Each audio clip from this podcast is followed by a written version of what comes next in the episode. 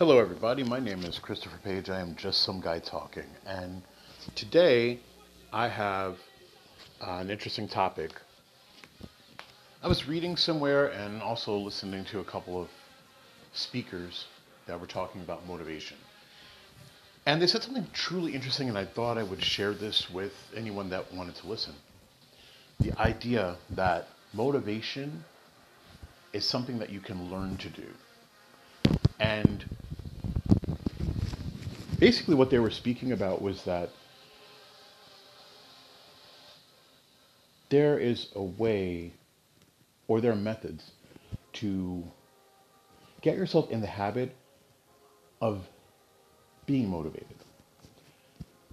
So the example was given that they, this one leader, changed a paradigm from just kind of yelling and forcing people into doing things, demanding things, giving orders, to pulling back and doing two very interesting things. The one thing that this person did was they decided to put people in positions where they would need to figure out how to accomplish things and that they were in control of how they accomplished whatever it was they needed to do. And it's the idea of having ownership of things. So, he also spoke about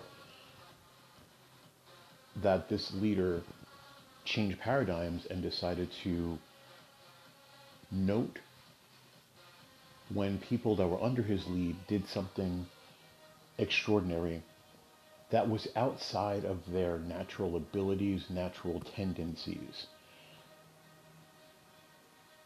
And I really thought about that because if we look at school or work, a lot of times the people that already do something well always receive the compliments about that thing.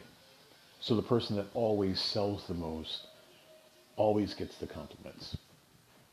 Now, obviously, in that case, you have monetary compliments, but if you take it to any other vertical of business, it's the same thing. So, a teacher that always has students that are scoring well, or their standardized testing passing rates are always high. Yes, you definitely want to compliment someone on something that is a good thing but it was the idea of looking at when someone else in your group, in your life, in your world does something, accomplishes something that's, again, outside of what you normally expect them to do or what they've come to normally present. So, what it all boils down to for me is that we all have things that we don't want to do, including me. Obviously, there's a list of things that I don't want to do. But when I realize even a moment of success in something I don't want to do, it often feels better than succeeding or completing something that I'm used to doing. To give an example, there is something that I've been working on, and it's not my favorite thing. I'll go into detail another day because it's actually a much bigger content. But I have been putting off working on this topic, this project, because I'm not as excited about some of the things that I have to do with it. It means that I have to have some uncomfortable conversations with some people. And when I think about it, I don't necessarily have a fuzzy feeling in my heart about it. But then when I started to think about this idea about being motivated, learning to be motivated, it released me from this idea that I had to be excited about doing this project or that I had to be excited about something that I don't really like to do. And then when I changed that, I started to feel every little thing that I did in this project started to feel better because it felt like, okay, I did the thing that I really didn't want to do today. So I can definitely do more in the things I want to do. So it's kind of motivating me to be better at the things that I'm good at but also good at the things that I'm really not good at or the things that I'm I want to say things that I'm not good at, things that don't come naturally to me, things that I don't feel successful in. So I think that understanding that no one is specifically always motivated about everything we have to do takes a weight off your chest.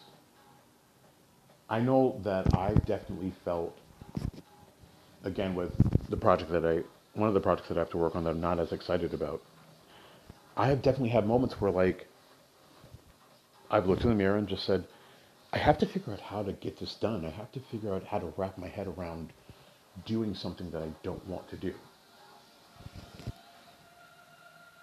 But then the freedom, and again, here we go back to freeing yourself from expectations, the freedom from feeling unsuccessful in finding motivation for something finally released finally released me from this prison of feeling unaccomplished because I couldn't find the motivation.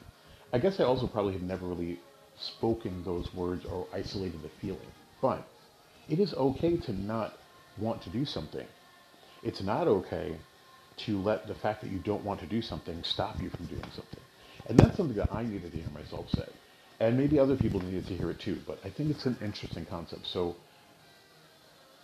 again, I am just some guy talking. I'm Christopher Page, and we were talking today about the motivation to get motivated. Have a great day.